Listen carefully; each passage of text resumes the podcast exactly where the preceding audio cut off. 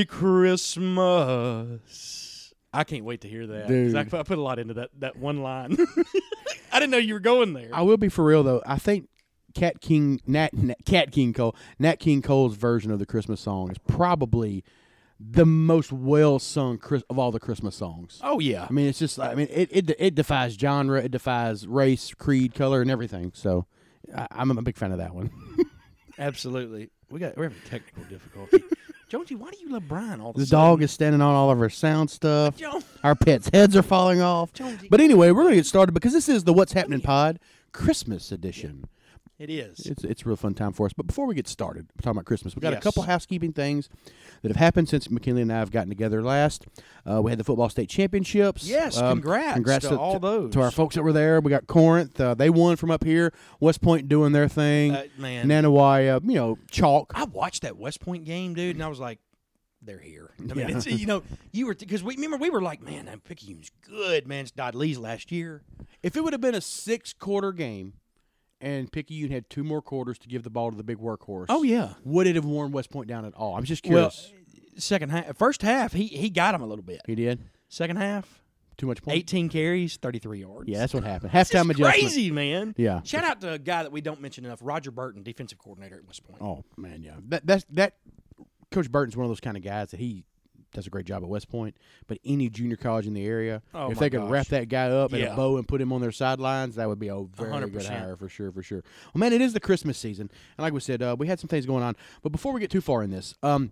Want to want to talk about something that's happened in the area, uh, Yeah. a, a, a somber moment, a sad moment. Uh, legendary basketball coach Jimmy Guy McDonald from Houlka and coached a little while at Kossuth. Yeah. um, passed away recently, and we haven't talked since that happened. And uh, I want to give thoughts and I guess a shout out to uh, him and his family and the entire community of Houlka and the entire Northeast Mississippi area, not just basketball. Sure. Uh, Coach McDonald was well thought of amongst his peers, amongst people, um, all over the place. You can't throw a rock and not find somebody that knows Jimmy Guy McDonald. Um, and one thing that's funny about when people pass, and um, everybody always tweets or they Facebook, Oh, and they yeah. say, "Man, a great man passed away. Thoughts and prayers." And I see all the people that tweet these things. Sure. and it's guys like Jonathan, Ashley, Oh, and, yeah. and all these coaches and sons of coaches that are around here forever. Sure. And I know they need a, more than 140 characters for Oh, tweet. absolutely. They need their own dialogue to be able to tell stories about what this man meant to them. And that's kind of what you and I are going to do. Sure. We're going to kind of do the things that folks couldn't do. So, um, you've got a couple Jimmy Guy Mc, McDonald stories, uh, and, and I've got a couple. And uh, I'm going to start with one since uh, Please do. Um, he, he was one of those kind of guys, and this is more not just a story, I guess you would say, more of a, a way he was.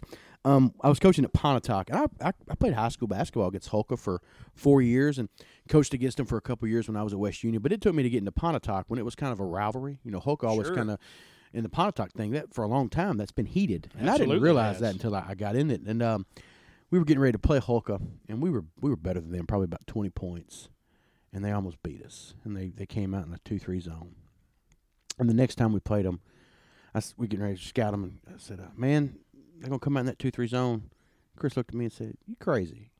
Ain't no way Jimmy Guy's coming out two three zone." I said, "What do you mean?" He goes, "I said, man, the last six seven games I've seen him play, they're playing two three zone." I said, "He's trying to win this one. Like he's gonna throw everything at us." Man, the Hulk came out. They won three won us. They boxed and won us. They manned us. They diamond and won us. They two two won us. They did everything good. And that kind of is getting what I'm trying about to say about him. His players always knew how to play. Sure. You know what I mean? Like Madarius Hobson, Elijah Oh Buchanan back in the days, Irvy Johnson. Robert Woodard. Yeah, these Senior. are some of the best players that have ever come through Northeast Mississippi. And whether they're 15, 25, 45, 55, you roll a ball out there, they can play. That's right. And it's kind of the difference in your Ingomar and Hulk because that was always the big rivalry. You know, who's going to Oh, win the most state championships, Norris or Jimmy Guy? And you know, it's it was kind of like an unofficial bachelor thing. You were always Team Norris or Team Jimmy Guy. yeah. You know what I mean? And and I'll say this: as, as much as I respected Ingomar, the flex bored me. Short Sure. shorts bored me. I liked what Jimmy Guy did. I'm just being honest. I like guys that ran up and down the floor, that dunked it on me, that pushed me, that talked a little trash, and um, I like the way he did it. Um, his teams won, and he showed a lot of class. But when he was better than you, he let you know it on the floor. Sure. I mean, if his team could beat you bad, they would. and he he did it the right way. I mean, I remember there was a coach in the area one time. Jimmy Guy bludgeoned his team, and that guy took offense to it. And he said something to him after the game, and Jimmy Guy pretty much just said, "Get out of my face and get your team up to my level." I mean, like, what are you griping about? You know, and that was just kind of the guy he that he was. Man, he he didn't pull any punches. He uh, he was just a man's man, I guess is what I would say, and he was well respected by everybody around. And you won't find anybody that has a bad thing to say about him. There might be some stories Oh, people can't tell on the air, but but he was really a good dude. So tell me one. I know you've got a couple that you well, you know. first thing I do want to say because it kind of segues from what I said a minute ago. Uh, when Dodd Lee was interviewing about the football, he said, "You know, when people think of football in this state, they think of West Point, South Panola, and Bassfield." I think I'd be remiss to say if people brought up high school basketball in this state. I mean, you know, you're you've got your Luther Rileys, and then you've got your, you know, all the guys down Tommy in Jackson. Billups, Bert Tommy Jenkins, Billups, yeah, yeah. hundred percent. uh, Dole Wolverton at Leake Academy, yeah, all these folks. But folks. there's Van nobody Chancellor, yeah, nobody. in the high school basketball region of the southeast that doesn't know who Norris Ashley and Jimmy Guy McDonald for are. sure, for sure. And that we're talking about state championships, countless baseball, basketball. Uh, I think he got over 850 wins, something like that. I was reading the paper. Won a grand article. slam back in with Won the, a women- grand slam girls back, in the day. it was a thing. And that, Yeah. you think about the size of the school, man. Just Houlka girls won a grand slam back then. I could tell exactly. Nowadays, insane. yeah, I they could never do that now. No. But uh, one thing that was so cool about that, and, and I can I can actually appreciate you and Chris for letting me do this. When I first got to Pontotoc, I knew nothing about Houlka. Right. I mean, Sounded I like say- something caught in your throat. Yeah, well, like I, Chris was like, "Hey, we're going down to Houlka tonight. You want to ride?" And I said, "Well, I'll tell you what. I'll just ride with Bill. Is that cool? And I'll just stay right back with y'all." And he said, "Yeah, absolutely." So Bill and them played, and they won by a billion. And then y'all played, and I was like, "Chris, why don't you get me coming to this?" one?" he go, "This boys' game's gonna be different." Yeah. He said, "You ain't Mm. seen a game till you've seen a boys' game ready and on a Friday. And oh, 100 percent. And it was the night that Delvin and their guy got into it, and Yeah, Delvin know, and Tyreek are boys. and I mean, Delvin and yeah. Tyreek were boys, and I was like, "Whoa, wait a minute!" Hobson was an eighth grader. But I'll tell you this, man. It, it, of all the games I got to watch and all the high school games I've got to watch, I'll never forget the one time I actually got to go to Holcomb. Man, that's that's it was everything. You could tell it was something. Everything that took place during that game and during that night, everybody was in place from the players to the scoreboard people to the fans. The, Jimmy Guy orchestrated every single. Yeah, he- he runs It seems show. like every game that they did like that was because that's how he wanted it. For sure. So cool. But I do have a funny story. Go ahead. So, Brian and Chris introduced me to Jimmy Guy for the first time in my life. My first year at Pontotoc. Uh, y'all were playing in the Hotbed Classic, and I went with y'all. We were in the hospitality room. Go figure. Uh, No, but any just for those of you listening, anytime I rode with either the basketball teams, my first question was, "All right, where do they keep the hospitality?" we probably room?" got in there just after the late great Gerald Snyder got out. Amazing how many basketball coaches I got to meet in this area just simply because I'd go to hospitality rooms with our basketball teams. But um, Jimmy Guy and them had just got through playing, and we were we were two games away. There was a game going on, and we were the next. Was that the year we played Center Hill or OB? I'm, I'm not sure. Okay, Which one did we play first? Center Hill because we got Center we, Hill. We got beat by because OB. me and Mike Gregory in there. That's yeah. right. One of the best games of all time. Oh, one of my favorites. But um, anyway, y'all introduced me to him, and I didn't realize this at the time, but Chris and Brian were telling him, you know, who I was. I shook his hand, introduced myself, and he's like, "Oh, you know, who you kin to?" And he knew my dad and my knew my grandfather really, really well. They were about the same age, and just I guess you know, back in those times when communities were still considerably small, you just knew who people were. Yeah. And he knew my grandfather considerably well, and he looked at me and he said, well, "He's a genuine certified piece of work." I said, "Well, you definitely know my grandfather then." But uh, I had gotten to meet him a couple more times, and then I mean, gotten to where when he would come in the gym, we'd walk in the gym, he'd say, "Hey, coach," you know, he knew who I was, and I knew who he was, and super, super nice guy. But one morning, I get to school, and I'm getting my driver's ed group ready. Chris said, "I need you to do me a favor. I need you to go down to Houlka after y'all get through eating, and pick up game film for uh, Houston and Houlka. I, I need the film on Houston." And of course, I was negligent. I said, "Chris, you don't get to tell me where I get to go in driver's ed." He said, "Dude, just please does. "Okay, that's better. I'll do it now." So I don't even know how to get to Houlka hardly. Fifteen, baby. It just, but but he was like, "Oh yeah, you do. Just go straight down 15, take a right when you get there." I said, "All right, I got you." you go from Houlka to New Houlka. Uh, yeah, exactly. Just being real. Well, At fifteen to thirty-two. fifteen thirty-two. Yeah. that's right. So I take my right. I dated a few chicks from Houlka back in the day. Okay. It's cool. Cool. They had a few pretty ones. Anyway, I take a right, and Chris tells me what the house looks like, and he's like, "Yeah, he's right there by the school. You can't." It's the only miss it." mansion in Houlka. But anyway, he said he told me he was just going to leave the film on a disc in his mailbox. So I pull up, my driver's ed kids, and they're like, "We need to get out." I was like, "No, y'all stay. I'm just going to get this disc." So I look in the mailbox, and the disc is not there. So my naturally, I was like, "Well, he didn't have it here. I'm gonna call Chris." I call Chris out of class. I, "Hey, Chris, the uh, the disc is not here. I, you know what? Uh, what I need?" He's like, "Just knock on the door. He's probably there. He probably he ain't going to gym till noon. He's up." So I knock on the door. Nobody there. You know, I yeah, I, I ring the doorbell. Nobody comes. So I could notice that the door was you could kind of open it pretty easily. And I creaked it open, and I start calling him. I was like, "Coach, Coach, it's Coach Holland from Pontotoc." He's, you know, I could hear him from you know twenty feet away inside of a house. Yeah, yeah. And I was like, uh, "Yeah, I'm just looking for this disc." He's like, "It's on the counter right there." He had dishes, bread, newspapers, everything. All The that. kitchen of a coach. hundred percent. It was not organized, but I I couldn't find the disc. So I kind of started stepping slowly, like closer to his voice. I know he- he's a sec- he was a Second Amendment guy. I'm sure. Oh yeah. and I've only met this guy three or four times, so I'm kind of worried. Like, you know, he's not gonna come out and draw a gun on me, you know. But anyway, uh, I could hear him stirring around, and he finally turns a corner. He's got on a like a wife beater white T-shirt and whitey tighty underwear. His hair's all over the place, which is which is not normal for Jimmy Guy. For Things usually combed to a T. And he goes, its "It's right here on the counter." And of course, it wasn't right where it was visible. It was like behind the coffee maker, under two plates and a sheet of some newspaper. Bill Russell undertone there. Yeah, he's like, right in front of the coffee maker, and he picks it up and he hands it to me.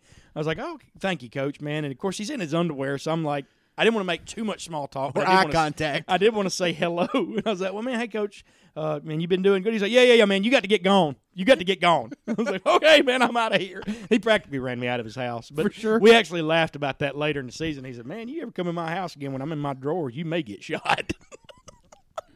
but, man, what a guy, man. Yeah, what I- an awesome dude. I got I got a couple quick ones here, and these you know he, he was a really good friend of my dad's, of course. and uh, they um my, he was he was he was one of those guys my dad thought highly of, and there are not many times that my father would ever admit this guy's better coach than me. yeah. He routinely admitted that about Jimmy Wow. Guy, which is which is rare. Most coaches don't do that. coach. It's tough for a coach. My dad would mean, "Hey, who's the best coach in the area?" Well, you mean besides me, Jimmy Guy? Like, I mean, that was Yeah. that was the way we did. it.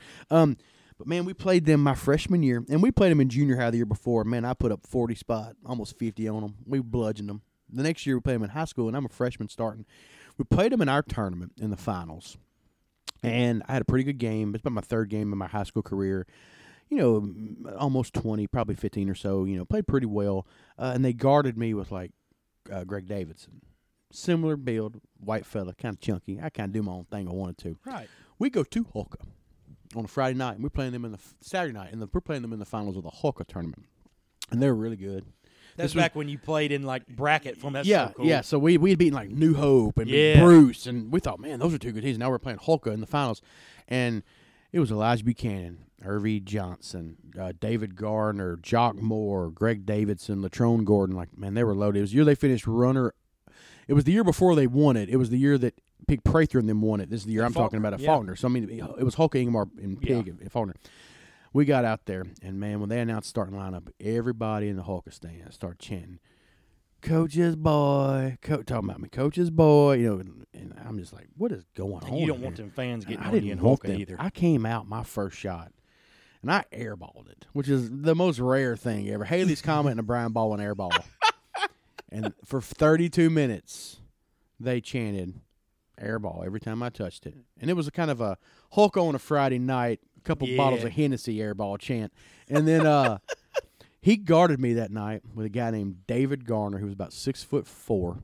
With a 30 inch vertical lead not fair. and seven foot wingspan. I couldn't get a shot off after the game. And and Coach McDonald's son was a senior. okay. He played point guard for him. And uh, after the game, he uh, he came up to me, and, and I was on the verge of tears because they beat us, and I just I didn't know how to take this as a freshman. Oh yeah.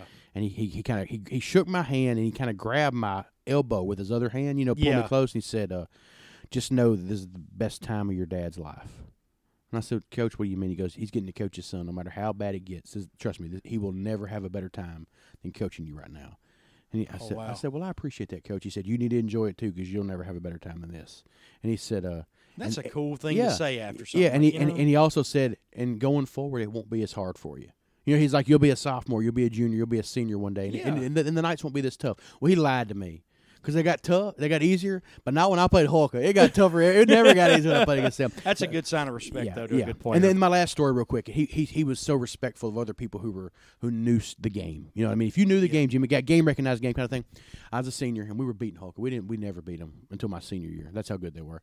And I remember, um, I know this rule. My dad had been talking about it for years. You know, I've always knew this. If a coach is on the floor of play, and a player runs into that coach from the opposing team, it's a two shot technical in the ball. And I don't know if many people know that, but I knew the rule. And Jimmy Guy McDonald running Houlka's gym like he does, he was standing about 10 feet out on the floor. Well, we got a fast break going the other way, and the ball was kind of going to the rim. It wasn't really near where I was, but I saw him on the floor, and I made a beeline about 15 feet out of the way and ran over him. You know what I mean? Like ran into him. like, Well- but like hard. Well, yeah, well, because he flew into the, the the bleachers, the, the seats behind him, you know, along their wall there, and I fell on the floor. And the referee came over there and blew the whistle. And man, he didn't want to call what he had to call, but he said, "Boop, technical foul." You know, coach on the Oh, floor. man. And Jimmy Guy was standing over. Man, he he he, he cared a lot about me. You know what I mean? As a player, and we had a really good relationship. But that was a heads up play on your Yeah, part. I, because you- it was a close game. And uh, knew yeah, it. yeah, yeah. I, I knew the play. It's almost like dragging a person over you to like draw a foul. You know. Right. When I ran into him, he looked me on the floor and he said, "I'll get out of your damn way in a minute. You forgot whose gym this is." And I looked up at him and I thought, "Man, this guy's about to choke me out." we won the game and it was a close game. And afterwards, we were shaking hands and he didn't say anything like to me like good game. He just shook my hand because he was mm, upset, not because I'd pulled something dirty, because I'd pulled something smart. Smart. And he met me in the, you know, when after the game you kind of trickle into the gym and you're getting ready to get on the bus, and he came over to him and he goes, "I've been coaching this gym blank, blank, blank years." He said, "That's one of the top two or three smartest things I've ever seen in this gym." And I was like, "Man, I appreciate It It makes you feel good right Yeah. there for a guy like that to say something. And he said, like "I'm," gonna, he said, and we played them about four times every year, and he said, "I'm gonna kick your ass in two weeks," ultimate Jimmy Guy fashion. and he did. And he did. he did. He came out there and boxed a woman, and I couldn't get a shot off. So anyway, that was fun. But- What a dude. But that was my. Jimmy Guy stories, and then you know, shout out, shout out to him for the legacy he left, and he he will be missed for sure, for sure, man, no doubt. And I guess one more thing, real quick, before we move on to Christmas talk, lane trains in Oxford. Choo choo. Uh, I'll just say this: um, even though signing day came and went, and it was a little bit of a transition year, I'm really excited about the uh, the the direction of the program. Ole Miss finally stood up and made a big boy hire. It might blow up in their face. It might. It might. But that is a risk you got to take. And it was this hire is the exact opposite of what was going on with Matt Luke. There is excitement. There is money.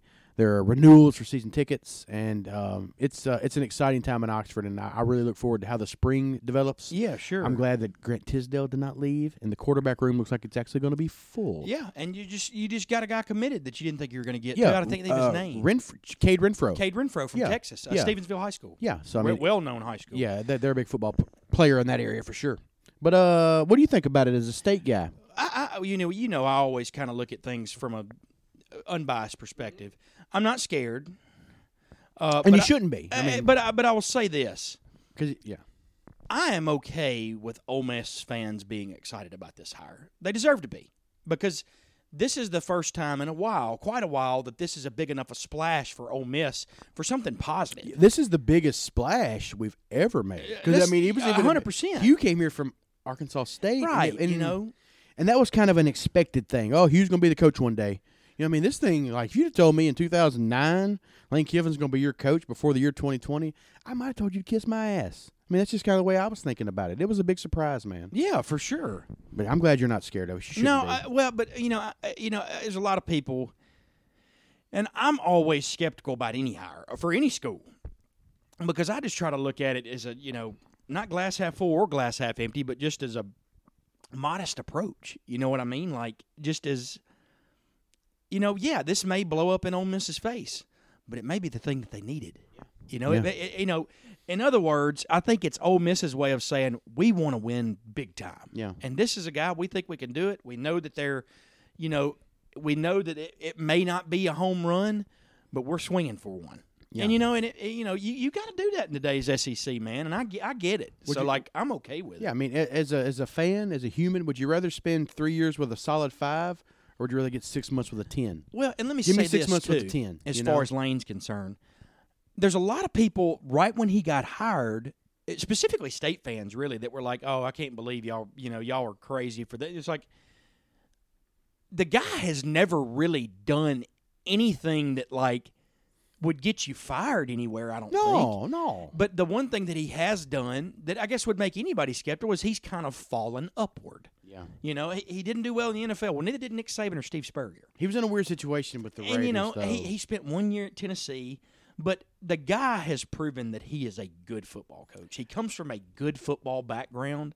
You know, I, I- think. I mean, if I'm an Ole Miss fan, I'm excited as they are right now. I give him a pass with the Raiders because he was young and he was under the Al Davis regime with the Raiders. That was tough Uh, to I win. get it, man. No, Uh, anybody was yeah. tough to do that. Ten- Tennessee, I mean, he was. I think he was destined to do good stuff there. I do too. USC was kind of his outlier. That was weird. That He was really weird. Yeah, like I think, I think he was in a weird spot. Sure. I think the pl- the program was in a weird I spot. think he would probably even admit this day, man, I wasn't ready for that kind of job. That's a top five job in college football. Yeah. But his name got him there. His his dad was his DC, who had been a legendary defensive He coordinator. was You know, over the hill. But you know, I, I I I think it's a good hire, man. I really do. And I agree. and now I'm not going to sit here and crown him. I'm not going to sit here and down him. Uh, but just like as I get older and you get older and we all get older, I think you realize, man, let's just wait and see what Yeah. happens. Well, I'm ex- I'm excited. Already got him in some Blue Delta jeans. Pretty good time. He came into town. He'd been hanging out in Boca. All you got down there is Bermuda shorts and khakis, and he, he wanted some good fitting pants, and we hooked him up. And uh, uh, like you just said, I'm I, I'm I'm hoping for big things. I'm expecting big things, and and um, I think he's going to do a good job. It's one of those kind of things. If he's gone in two years for a better job, that means he has done a, He's really, done a really good, job. job. at There's no way he can bolt for a better job from Ole Miss unless he's done a good job, and I hope Ole Miss fans right. get that. He's not going to go five and six and then go to Texas and go to when they Texas. No, Herman. I mean if he's eleven and one, he's there. If he's ten and two, if he's nine and three, cool. yeah. Okay, we'll go hire the next guy, but at least we're in a good spot. So I, I agree, man. And I, I don't. I think that uh, you know, like like we've talked about in the past. I hope that for Ole Miss fans' sake, you know, at least my friends that are Ole Miss fans, the tempered expectations from the fan base can be just that.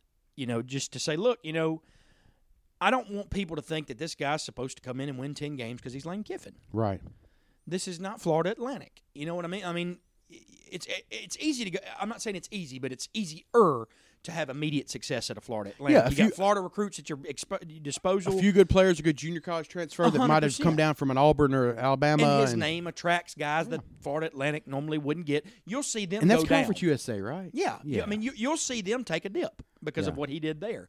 But I say that to say, you know, let the guy. You know, it, I think for the long run, if Lane is going to be the guy and he's going to be really good, Ole Miss may need a six and six, and then a seven and five, and then maybe an eight and four, because then it may keep him around a little longer Saban to was build seven you and to. five so- his first year. Saban was five and seven. Five and seven. That's right. lost a groom. Yeah, and You lost a know? little La Monroe or, or something crazy like that. Yeah, no, that's right. It was five and seven. So you know, it's Rome's not built in a day. I hope that Ole Miss fans give this guy a chance. Uh, I think that Ole Miss has got some really good coaches on on, on campus now. You know, the Bianco and Davis, and I mean, it's it's. I think the athletic department's headed in the basketball right direction. coach is doing a better job. Coach Yo, A hundred percent. Keith Carter, I'm I'm excited about him. Um, Good things happening at Ole Miss right now. the, the, you're right. I agree. And before we move on, you did say one thing right there that it, it, you're 100 percent right, but it does scare me. Rome wasn't built in a day, but it can fall in a day. It can. So that can. that is the but that- that's anywhere. that's anywhere. That's You the know? that's the that's the uh, the thin line we choose to toe at Ole Miss right now because we got to. yeah, We got to, but I, I always like your perspective on that because man, you're level headed, Sure. and you are a big time state fan, but you can look at it as a sports observer and be totally yeah. I'm unbiased. not, I'm not stupid. You know, like I, I'm not just like going to be the state fan that says, "Oh, well, he'll be gone in two years." If he's gone in two years, that's bad news for state. Yes, because that means you probably lost two in a row and In probably row. have lost recruits because of it. you So, better be know, making a good hire then. You know. Um, and real quick before we move on, James Wiseman, farewell. We hardly knew you. man. Moving right along. I saw that, man. I wondered about that. Man, you know, he, Is I, I want your take on this. Was this? Do you? Who's at fault here? I, that's that's really what I want want to kind of because I can't wrap my head around. there it. there are three sides at fault, four sides at fault, and they all kind of all in the same thing. I think, man, and I hate to say this about my university that I root for, but I have a feeling that Penny and staff knew there were eligibility issues possibly with Wiseman. I don't know if they were totally forthcoming with James and them because they thought they had to get him on campus. He was the linchpin of this entire recruiting class. Like everybody came to play because they wanted to play with the number one player in the draft. And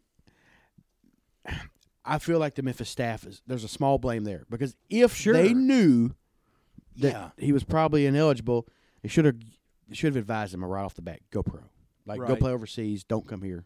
Just they should have done them right off the bat. So I think Memphis could be a little bit to blame. You know what I mean? Uh, secondly, uh, I think the NCAA is to blame for these archaic, Oh, antiquated rules to put him in this position. I tell you the thing: when they didn't punish punish North Carolina for the academics, it set a standard. That, you know what, basketball, Yeah. we don't care. Their inaccuracies, their yeah, Yeah. their their inconsistencies, uh, they're a little bit to blame. Um, thirdly, uh, I think whoever is in the Wiseman clan is to blame, whether it be Agree. whether it be uh, influencer agents, people like that. Uh, they're that they are the twenty five percent, you know, to blame there as, uh, as well, and the other twenty five percent, and people aren't really going to think about this. I think the injury to Cole Anthony at North Carolina had something to do with this. He's out four to six weeks. He was going to be a top four pick. He's having surgery. People look at this and go, James, you've already set out 12 games. You know what, do I mean? You're, you're going to be a top three pick right now if you don't touch a basketball between now and July. and make millions of dollars. so why don't you just go ahead and do it? It did catch Memphis by surprise, but once he decided what he was going to do, Penny decided, "Hey man, we're going to help you. Like you know, Yeah. you know, we're going to You know, oddly enough, and you'll get a, you'll get a kick out of this. You know what this reminds me of? what's that? The movie Blue Chips. Blue Chips, When Nick yeah. Nolte helps Penny and his mother move into their house, Butch and the guy from Arliss Yeah, uncovers nuts, man. But yeah. I always, I- as soon as I heard it, I was like, you know what? They didn't know this when they made that movie in 1994. But it's a little bit of foreshadowing. For sure, for sure. But Memphis is still going to be fine. But they'll be They okay. Got really good players. But but here the the national championship talk is kind of gone though. But you're looking you know, now you want to get to a Sweet 16 maybe as you're silly. But but all those four entities are to blame. But I would like to speak really fast on James Wiseman himself. Here's my thinking. Too many people are looking out for themselves. And I think that's the problem. Everybody is worried about me. They're worried about number one. oh yeah. And I understand there are millions of dollars at stake. I totally get it. And people are going to say, Brand, you're dumb. And I am an old school guy, but I'm not old school to the fact that it's got to be militant and you do this stuff. Blah, blah, blah. But here's the thing. I mean, he made a commitment to that coaching staff, yeah. to that university, and to his players and friends. I mean, these are guys that he he played high school basketball with Alex Lomax and Ryan Boyce DJ and, Jeffries. and like he played AU ball with DJ Jeffries and all these things. Like, man, you when you make a commitment to to your coach, your your friends, your mentor, and your boys, you honor that.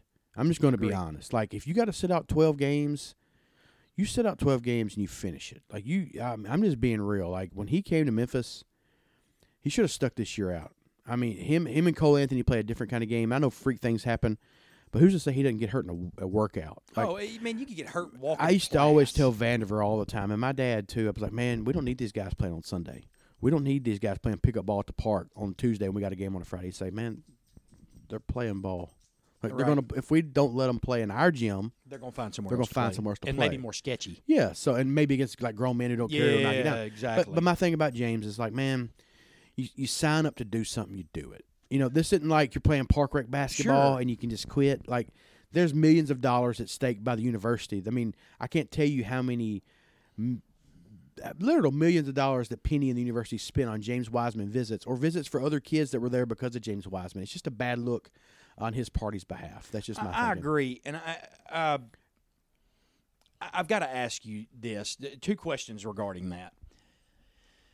One specifically, because do you think the same way about James Wiseman not finishing out as you do guys sitting out bowl games? No. No. Well, because I'm probably going to agree with you. Tell me why. Well, first of all, football is a very combative and physical sport. Agree. Like like, and football is one of those things. If you're not one hundred percent geared up to go for it, you will get hurt. if you think you're going to get hurt, you're going to get Uh, hurt. Yeah, basketball is just right. different. Yeah. People aren't tackling you; they're not diving at your knees. They're Most not, of the basketball injuries are like coming down wrong on your foot off a rebound. Yeah, like dumb dumb stuff, or you know, like Stupid. Yeah, like not contact injuries. I mean, that's just Yeah. the way it is. Um, so yeah, I mean, that's just kind of my thing. Like, uh, I don't feel the same there because it's just a different game.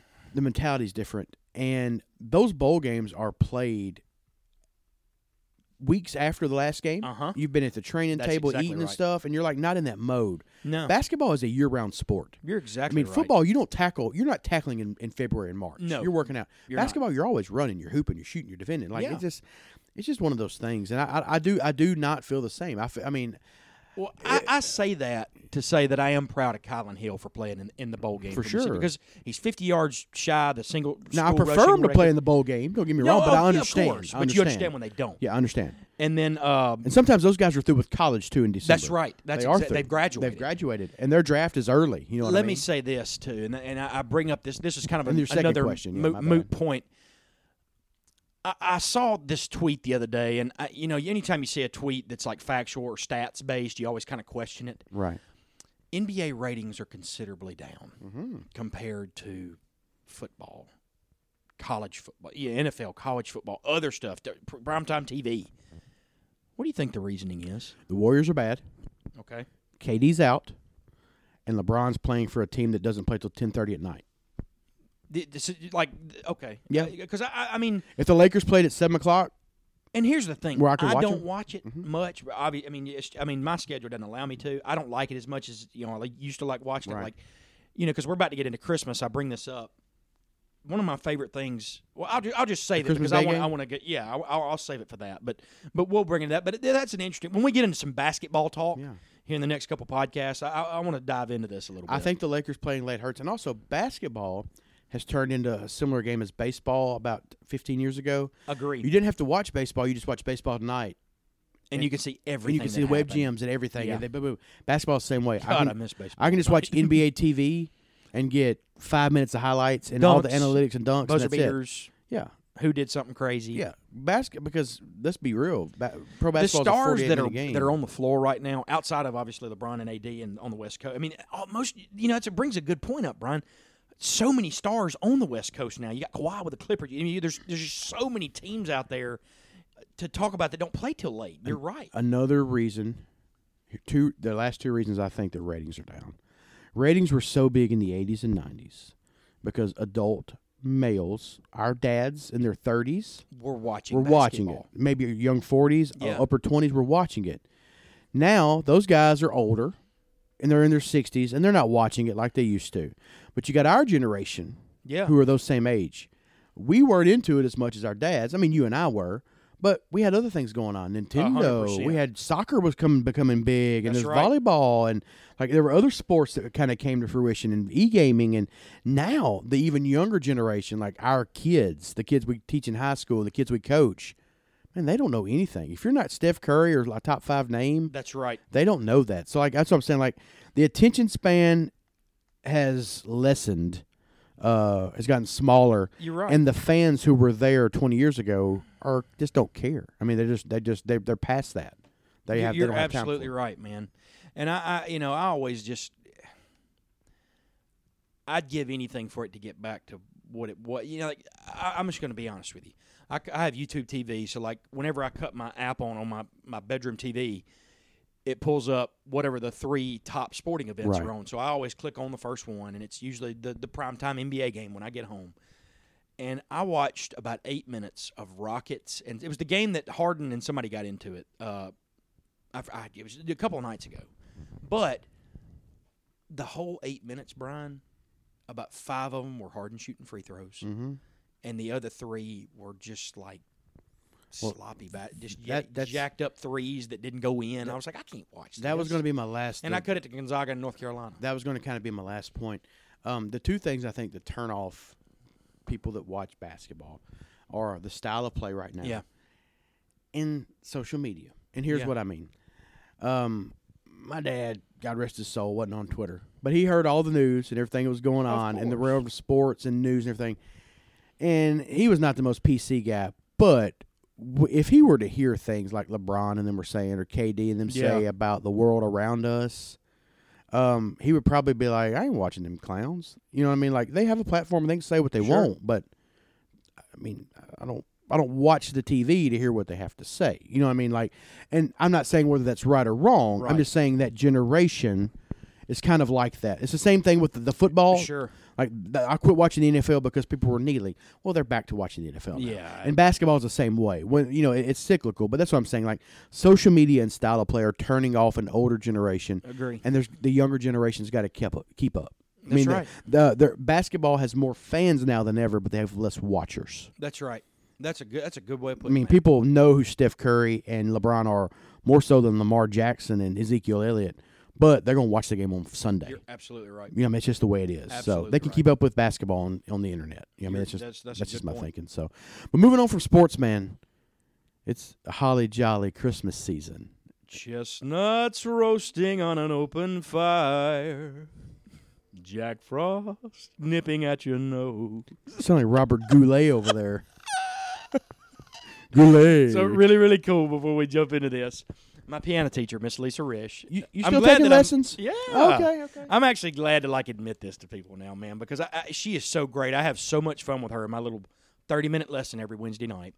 Of course, I didn't get to go tonight because we had soccer, but I'll double up after the semester when we start back next semester. sure, yeah. But for the first like eight or nine lessons we did, I was really in the book trying to learn the music, and that's what's one thing I really really appreciate about Miss Lisa is she don't just let me all right pick a song let's try to play it. She makes me learn the you know I'm learning the keys and the chords Progressions and the flat and the terminology, and it's really helping me grasp it later. I hate it while we're doing it, but I really get into it now that I've, I'm going to tell you what I'm going to tell you.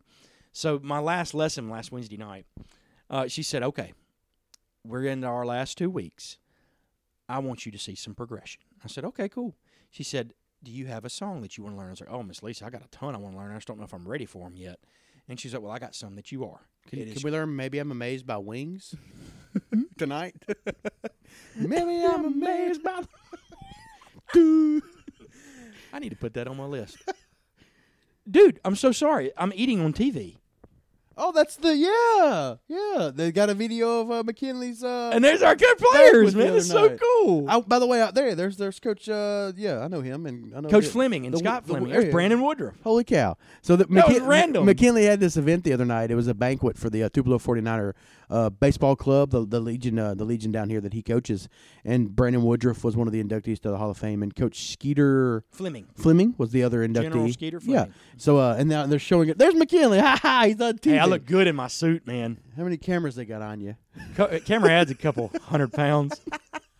no, that's funny. Yeah, that's awesome. I hate they didn't get my good side, but it's okay.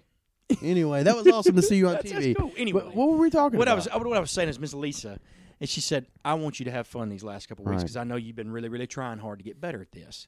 So, I've got some Christmas songs, and if you're not familiar with piano, that we're going to play in middle C. And middle C is just where you start as a beginner. It's right, in the middle Mm-hmm. right of the the middle, keyboard yeah. where the name of the the piano is. Jingle bells. I learned and can now play in middle C, start to finish, Silent Night. Really? So I was at work the other day, and of course I, I was so excited. Miss Lisa could see it on my face. She's like, "I am so proud of you." I'm so, first, it's it's good to see you not frustrated because I was sitting there, and she's like, "You want to sing, don't you?" I was like, "Yeah, but I'm not going to." I just I just want to be able to play and you be proud of that and let me go into Christmas break happy about this with a positive attitude about piano lessons. So, but the other day I got I let I was the last one at the funeral home and we've got like hundred pianos in there. And I said, you know what? I ain't got to be home just yet. I'm gonna go back, cut the lights on in the chapel, and we got a nice, you know, like funeral baby grand piano. Right. there. Yeah. And I cut the microphone on, and I just let it eat on Silent Night. And I was, I did the Aaron Neville version. I did, did it was so cool. So whenever I get a chance, I want you to, I, I want to, I want you to come out there and let me play the Silent I'll pay Night money to hear that Aaron Neville version. I'll pay money to let me sing it with you. please, man. And I can record it in the funeral home too. That's what's so awesome. I'm down with that. Holy night. Which leads me to, my, I guess, my my next points. Since it is the holiday season, what is your favorite Christmas song, like to to hear and to sing? There's there's two of you for you. Okay. Don't okay. Call it cliche. I I like, don't get me wrong, I think the best Christmas album ever put out, just because I love her voice, is Mariah Carey in her prime, mm-hmm. her Christmas album. And my favorite song because of that is not All I Want for Christmas Is You. That's very, very cliche. Right. But her version of Oh Holy Night just I'm telling you, I don't know why, I'm Brian, but I get chills when I hear it. I just think it's that good. And I, I, I know it's weird, but and there, I, I like Christmas music. Right. Actually, like I really like. I Christmas like music. I, the Christmas music that I like. I really like. Yeah, ex- yeah. that's a good way of putting it. But man, and and like Not too early. Uh, Now- yeah. a week a week before. Yeah, right. I, I'm you know getting into the Christmas spirit as we speak. But yeah, man, Mariah Carey, "Oh Holy Night," man, like when she is a world-class note- singer. When she hits that, no, that diva, you know, you just, nobody can do it. And I'm like, oh my god, there's a human being on this planet. There's there's one human being on this planet that can do what she did on that note, and it's her. That's her. That just blows my mind. And she was married to Nick Cannon. She was for some reason. anyway, so that's your favorite. All right. That's it. Um, man, I have. I, I'll say this: my favorite album is, uh, and I'm a weirdo, but I am a huge fan of the Béla Fleck and the Flecktones Jingle All the Way instrumental album. They take your favorite songs, they play them with all their instruments. I'm just a big fan of of that genre of music. It's kind of newgrass, bluegrass, Sure. new wave stuff, but it's really good. It's it's almost like um, elevator music on steroids. You know what I mean? So I'm a Yeah. big fan of it. But my favorite of all the like traditional songs and I am it's specific. I prefer the Temptations version, aka the California Raisins version of Rudolph the Red-Nosed Reindeer from the Claymation Christmas. wow. The Temptations version of that. Rudolph the Red is so good. Hey Rudolph, with your Like the nose spoken part of a so Boyz II Men song. Yeah, it's so good, man. But yeah, that that that's that's where I'm at. And uh there's one I don't like. Hit me with it. I man. I, I, by the way, I like Feliz Navidad by Jose. Feliciano. That's a fr- that's a fun song. Oh, Sparrow, Año, and Feliz Navidad. I- I don't know if that's what it is. it says but that's uh, what I always say. Prospero Año, which means a good year, a prosperous year. A good year. And I think e- prosperous year yeah, and y Felicidad or something like that. Which on a Christmas yeah, year. yeah, I like it. But uh, I tell you what I like about that song is they they, they it's bilingual yeah, because they they they're like It's okay, Spanglish. Yeah, it's Spanish. And then he goes, I wanna wish you. I wanna wish you. I love Jose that, Feliciano's good. I'll tell you a funny story. One time in July, I was in Nashville. It was a hot July day, and I went to one of those karaoke bars, and there was a Mexican construction crew in there. Oh my gosh. And there was a short Hispanic man singing "Feliz Navidad" in that July. song's too good to play one time a year. It's a year round. It's so good. Yeah, but um, the, the the two I don't like. I don't like two songs. I don't like uh, I don't like "All I Want for Christmas Is You" by Vince Vance and the Valiants. All I want for Christmas. I don't. I don't. Yeah. I, I- don't really like that one. And I guess call it what you will, whatever. I do not like the song "Silver Bells." In any capacity, I don't know that's why. Kind of a depressing song. yeah, it's like I I don't get where it's Christmas. I mean, I get it's like It's Silver- Christmas time in the Silver city. Bells. That's that's, that's Yeah. weird. It- yeah, that's it's a good point. It, man. I just don't like that song. It's just weird to me. But but I mean, all the other ones, man. I'll tell you one that I like that we haven't mentioned: Trans Siberian Orchestra, the the Home Alone, the dun dun dun dun. But like, if you've ever heard the, it may be Metallica or Yeah, somebody, and they yeah, do it, yeah. and it's the hard rock version. I love that man. Like if we played over Christmas in soccer, I would want to play that and run out with it. Like For that'd sure. be banging. I'm gonna tell our PA guy, Bill Mims. I'm a big fan. Of, I'm a big fan of the Friday. Muppets. Twelve Days of Christmas. Also the uh, Jeff Foxworthy's the 12 Redneck days. Days. I of love Christmas. that. Four big mud tires, three shotgun shells, two hunting dogs. It's a parts to a Mustang GT. And a part to a Mustang GT. Well, I, I guess that will. I guess that kind of, man, kind of say you know we go from music to to movies. Man, what's your favorite Christmas movies? okay. Uh, I've got a couple, but Oh yeah, man, I could go for days on this. Oh man, this is cheesy. I feel like a teenage girl. I love two. S- th- th- In this realm of it, I guess you'd say Christmas dramedies. mm-hmm. I love The Family Stone. okay. I, uh, three really. I love The Family Stone. I love Love Actually, and I love uh, uh, oh gosh, I'm losing it. Uh, the one where they go uh, Queen the holiday, last the holiday. Is that Jack Black? The holiday? Jack Black, the holiday. I love I, those three. I love them. Anytime they're on, I watch them. Yeah. Okay. Is Cameron Diaz in that? She is Okay. uh, Kate Winslet, Jack Black, Cameron Diaz, and Jude Law. That's right. Best looking man on the planet. One of these things is not like the other Jack Black. Yes. Kate Winslet's so hot in that movie. It's Jack the Black- hottest Kate Winslet's ever been. Jack Not Black even Titanic. gives help Jack Black gives hope to all of us portly funny guys. you know? But that's such a cool storyline. You know, they, they they get the guy up and moving. He gets the award at the Screen Actors Guild. That's love those movies, man. Yeah. Uh, my favorite is Scrooged. That's so good. Bill Murray. So I good. love Scrooged. Classic. And another favorite of mine, and man, I'm just a big fan of it. Ernest Saves Christmas. Dude, My friend Bud Holman just sharted himself. He loves that film so, It's so bad. good. It's So it's so good. good. I'll tell you, uh, and, and I love the Home Alones. I- Yeah, I, do. I, I- mean, just Home Alone. One's great. Home Alone Two's pretty good. Yeah. I mean, yeah, Yeah, they're good stuff. I love Home Alone 2 simply because they're they reference Trump in it all the time because Yeah. he's at the he tells him where the bathroom is. But no, um, I wanted tell to be one that I Kevin think McAllister is incredibly was a kid. overrated. I love It's a Wonderful Life. Yeah. I do. I think it's a great story. Um, I but prefer it to Miracle on 34th Street I do too. a lot. I'll tell you one, and I, I, I Brian, I, I may be in the wrong here, and I'm probably in the wrong nationally. I think the most overrated Christmas movie is Christmas Vacation.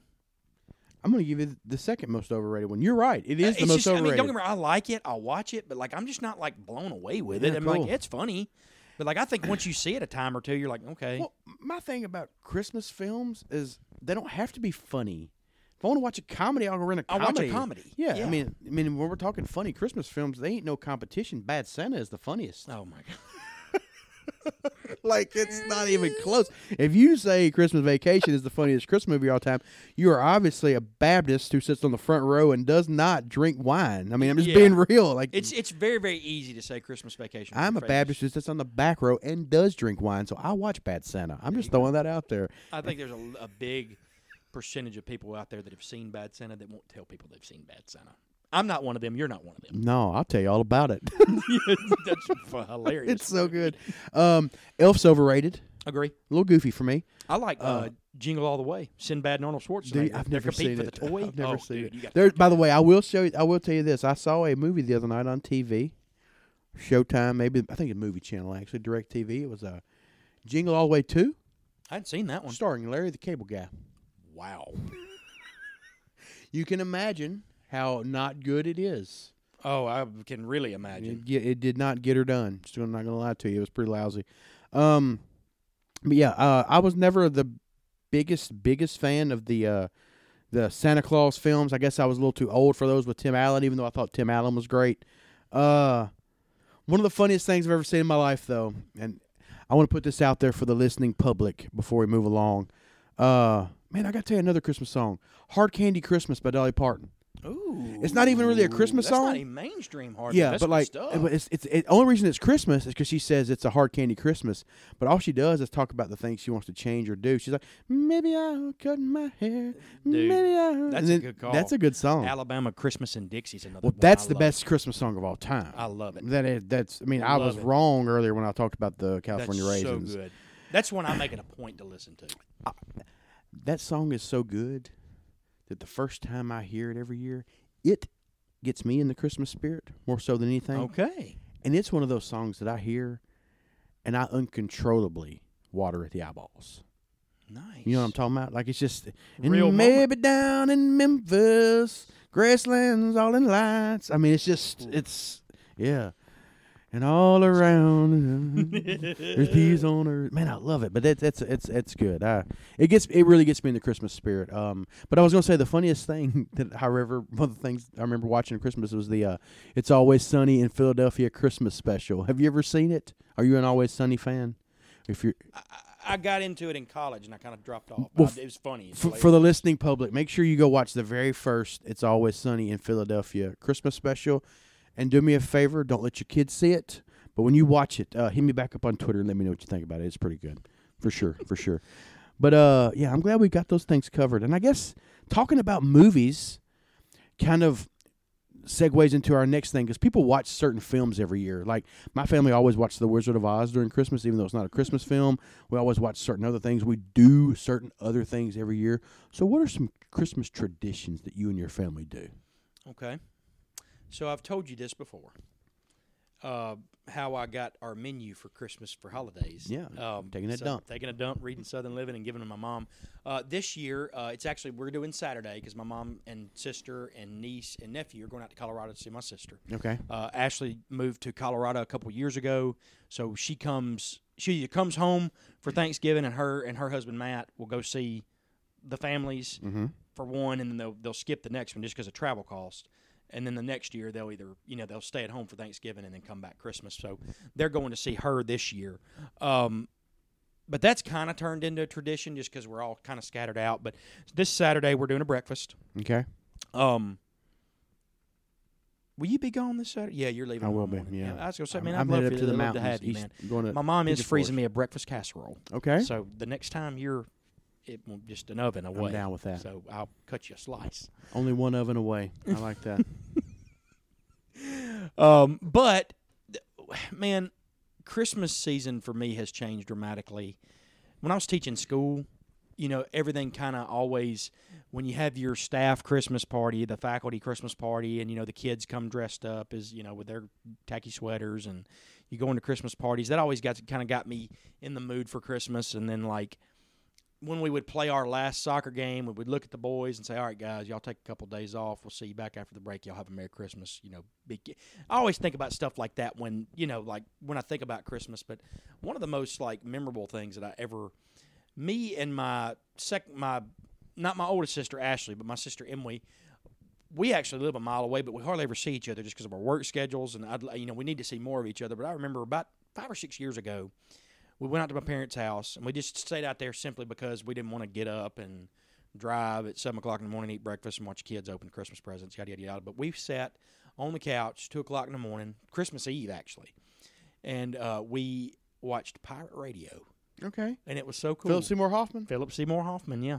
But I always remember that. That was one of my favorites. But my family in specific, and that we've stopped doing it because it's just as as we've all gotten older, and my parents' friends have gotten older, considerably older. Some of them are not even with us anymore. Um, my parents always used to throw a Christmas breakfast on Christmas Eve Eve morning. So the twenty third, 23rd. always always used to do that, but it's just gotten tougher over the years, so they don't do it anymore. Uh, you know, there's more kids of our family involved now, so it's just harder to keep up with them and you know host guests. But that was always something that I really enjoyed because it was one of the things where my parents would say, "All right, everybody gets to invite their friends and our whole family entirely." So like, it would be like my dad's side of the family, my mom's side of the family, they'd all come. have like 50 people there. Oh, sometimes a hundred. Oh, wow. But like my dad's friends, my mom's friends, my friends, my sister's friend. You know, like it was just it was cool, man. We always always loved that because you had to get the house clean and like my mom. I remember my mom coming to get me up at like six. Like, all right, get up. We got we got guests coming in right now. My dad's like, yeah, you tell everybody out there parking cars in fifteen minutes. I'm like. Dude, I ain't even showered yet, hmm. man. And like as I got older, I got tireder and tireder of it. But I always enjoyed the morning once I came to and had coffee and talked to all these people I hadn't seen in a while. But that was always that was always kind of like my cue that Christmas is here. I guess you'd Yeah. say. That's really cool though. I like that. Well, I growing up, my mother and mother and father were divorced. So in my younger years, so my mom and I lived with my grandma in Memphis, and I always remember um, on Christmas Eve, my grandma, Miss uh, grandma Loach, would have her side of the family come over, and it was all of my it was my mother and her three sisters and their whole family, and my great grandmother and all them, and everybody would come up from Tupelo and all around Oxford, Pickwick, all there, and we would have the best time. They would have the best food, man. It was dressing and cranberry salad and all the pies you could eat and this giant turkey and cakes and uh, we would eat and all the adults got to sit at the real nice table in the uh, in the dining room and the kids had to sit at the kids table and then the older cousins got to sit at like the kitchen table. But it was always like a big waiting waiting game because after we would eat we would go to the living room and just get our spots you know for present opening. Yeah. and all of the aunts and my mom would sit there and wash those dishes by hand and it would take what felt like an eternity and we would sit Sure. there and wait and wait. And on tv we'd be watching smoky mountain christmas with dolly every year Yeah. or like alf christmas if i ever got to be in control of the tv uh, but we would open gifts and then you know santa would come that night and uh, i would stay there and my dad would come over the next morning you know and, and be there early when i woke up. You know him like i said him and mom weren't together. Uh, but he would come over and hang out while i did my santa stuff and Santa or whoever would always bring me the most gigantic GI Joe battle fortress Love it. in a box, not put together, and my father would have to sit there and put it together. And he was not a drinker, but he was a cusser. Yeah. So it was always really fun. Uh, but what we would do is on the 23rd, like you said, Christmas Eve Eve, me and all of my cousins, my mom and all, we would, and all of them, we would get in uh, in our vehicles and we would go to the Enchanted Forest in Memphis. We would walk through the animatronic Wonderland and we would see Santa Claus and we would leave there and we would go to the Peabody and we would drink ten dollar hot chocolates and watch the ducks come down and take pictures in front of those trees, and then we would go over and Do they do that at the zoo now? they'd have zoo lights now. That's they have uh, my buddy lights Jared and his family and, go. and they have and star, and they have starry nights over at Shelby Yeah. Farm. So we would we would do those things too, and man, it was just always a real treat to do the same things every year and know that my cousins were going to be there, my, my my parents or my mom was going to be there, my aunts were going to be there. But I'll say since I've gotten older, uh, both of my parents have passed and they divorced years ago. My siblings have a different mom. We've talked about this on the Yeah. podcast, so they go do their thing, and I I just. I'm, I'm not a man without a family. I don't want y'all to get. I don't want people to think that. I, Right. I have extended family, but since my grandmother, who was kind of the ringleader, passed away, and my mom has been passed for nearly 20 years now, I don't really feel comfortable there, just if I can be real. And then on my dad's side, we've never been big into Christmas because we were all the other people were always gone doing Oh, Sure. their things. Sure. So I'm kind of a man without a holiday. So what I do now is like you mentioned earlier, Yeah. I travel. I Yeah. just I just I find out when I'm getting off from work and I go. So this year I'm going back to my old hometown, Seymour, Tennessee Yeah. up in the mountains just outside of Pigeon Forge, and I'm going to stay there, um, man, Friday through uh, through Monday. Ingomar is playing a basketball tournament at Gatlinburg Pittman right down the road, so I think I might even go catch a game there. So Love that. Drive seven hours to go watch one of my friends coach, which is ridiculous. Yes. But uh, man, I'm going to do it up up there. Uh, I'm going to go uh, to Dollywood one night. They got two million Love it. lights. I'm going to go walk through there. I'm going to go eat at the Peddler, which is my favorite steakhouse in the world. Uh, about do this all by myself, and uh, it's totally cool. And uh, I, I look forward to breathing in some mountain air, and Good it's kind of my man. reset button, you know. That's and, awesome. and then when I get back, uh, I'll just say this: I, my friend Nick Weaver, uh, and th- this is my new tradition now. This is the one I do now. Uh, when when Grace was here, uh, we we lived together. We spent Christmas together, you know. Sure. uh, but when but now that she's moved back home and uh, there's nobody really around, I go to Nick's house, and I did this before Grace, and I do it now. Um, and I go to their house on the 24th, and we have Christmas, and then I spend the night there, and then I wake up with them on the 25th when their kids open their Christmas gifts, and it's really cool. I mean, it gives me a, a family awesome. element to do, and they treat me like they are my family. They Sure. are, and uh, they always get me gifts. And Augusta, Nick's wife, her family is all Filipino people. Cool. And they come in from Chattanooga and they cook the best non-traditional Fil- Oh, Christmas man, that's meal. Awesome. so that that's that's what I got going on. But um, it's always fun, and I look forward to that. And um, just be be honest, um, the holiday season is a time when we're all thankful. You know what I mean? From Thanksgiving on, uh, you, you think of the things you're thankful for, and the people you're thankful for, and the people you miss. And uh, I have ups and downs like everybody else, but when it actually gets here, it's all good. You know what I mean? If that makes sense. Once once once mon- once I Monday hits and it's actual 23rd, 24th, 25th, all the bad thoughts are Sure. kind of gone. So that I actually have gained an appreciation for Christmas Day itself. Last year, for the first time, and I'm not saying this to gain any kind of favor or make anybody think that I'm better than I am, but I woke up and I didn't have any. I didn't have anywhere to go. Uh, my mom was still working at the time, right before she retired. Uh, my sisters were gone, uh, and I think I was on call and we got five. You know, we got five removal, death removal calls on Christmas Eve and Christmas and Christmas Day, and I got all of them.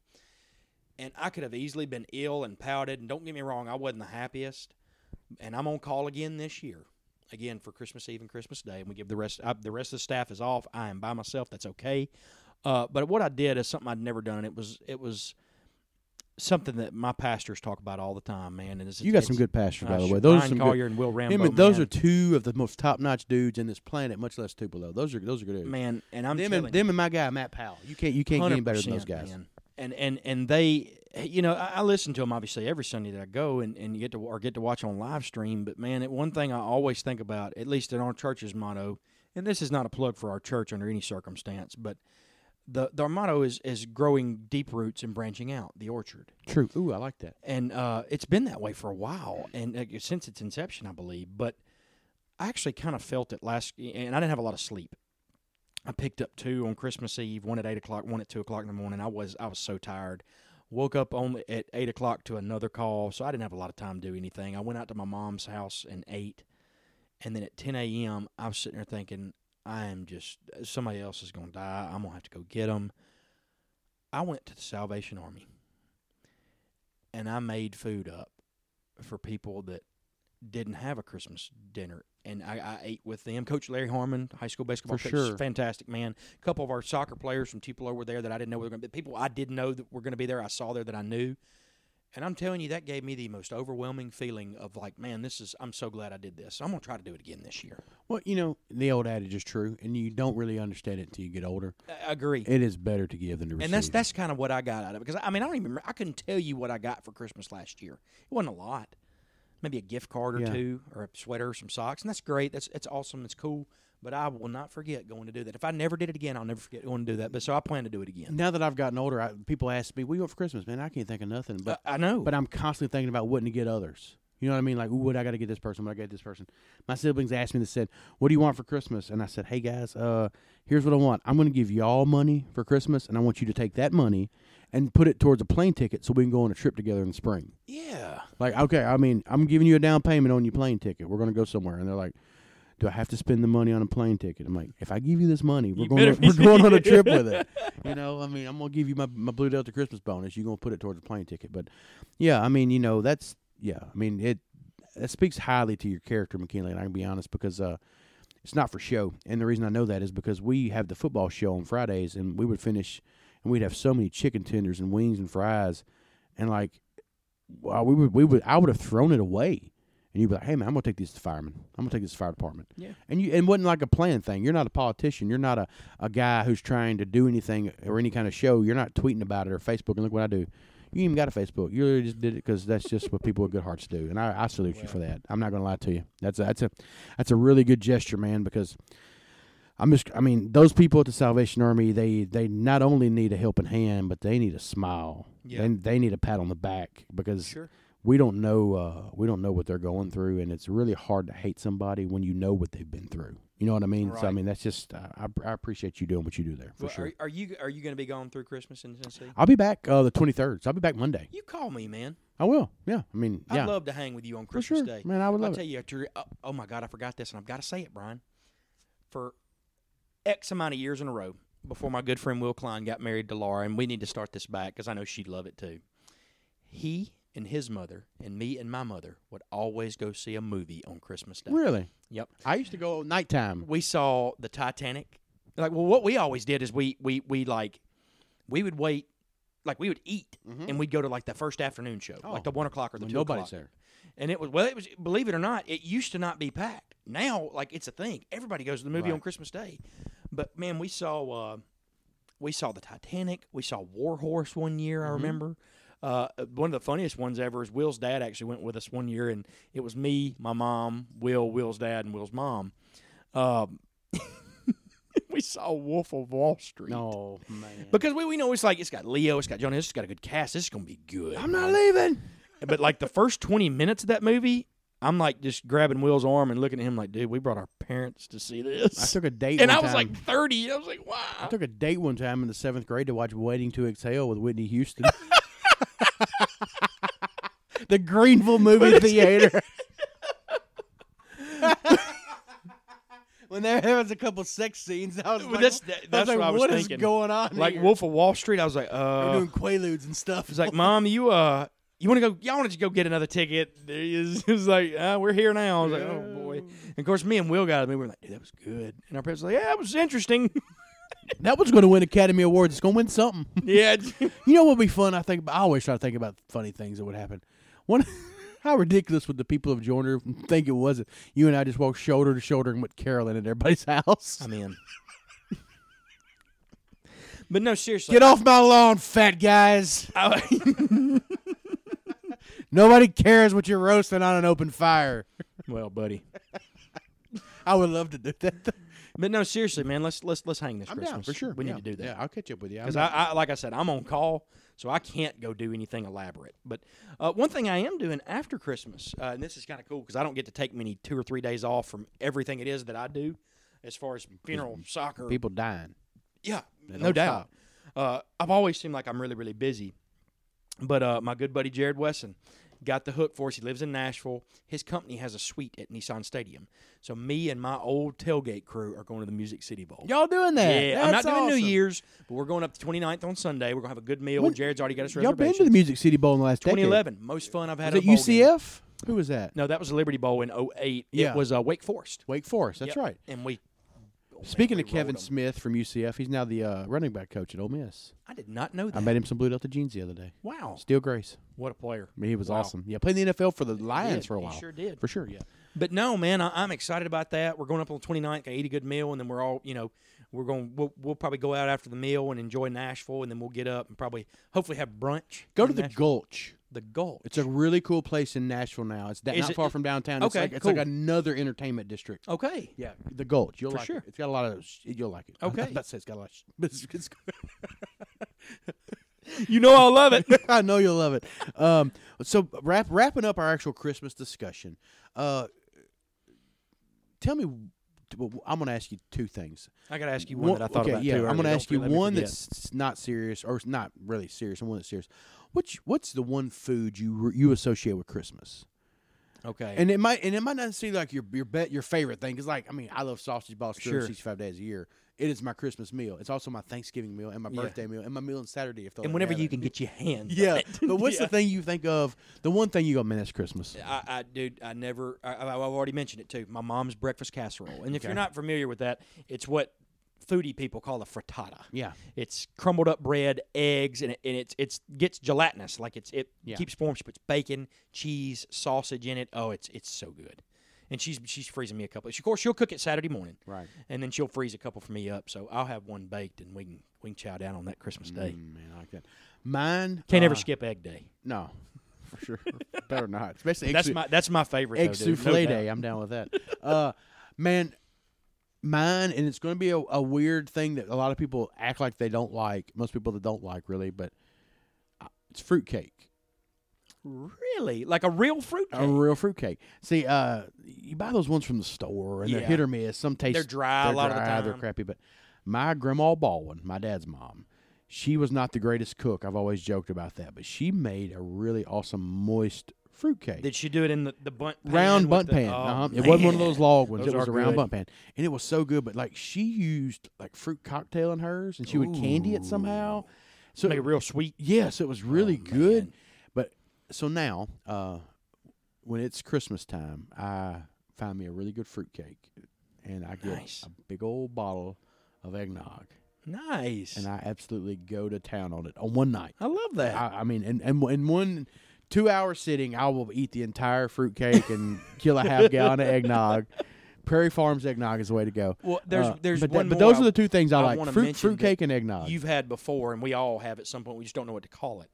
But it's the it's that person that makes that breaded biscuit kind of textured sausage cream cheese collage thingy. Yes. I always remember somebody used to bring it to my parents' Christmas breakfast. I've actually year. heard it just called sausage cream cheese casserole. Or, or yeah, whatever it is. But like you can do it in squares, or you can do the big one with the big slices. Triangles with the croissants, Dude. Yeah, That right there just sets it off. And then monkey bread. Somebody always used to do monkey bread, and I loved it. I'm- the cinnamon with the pecans and the syrup, and oh man, What's your least favorite thing about Christmas?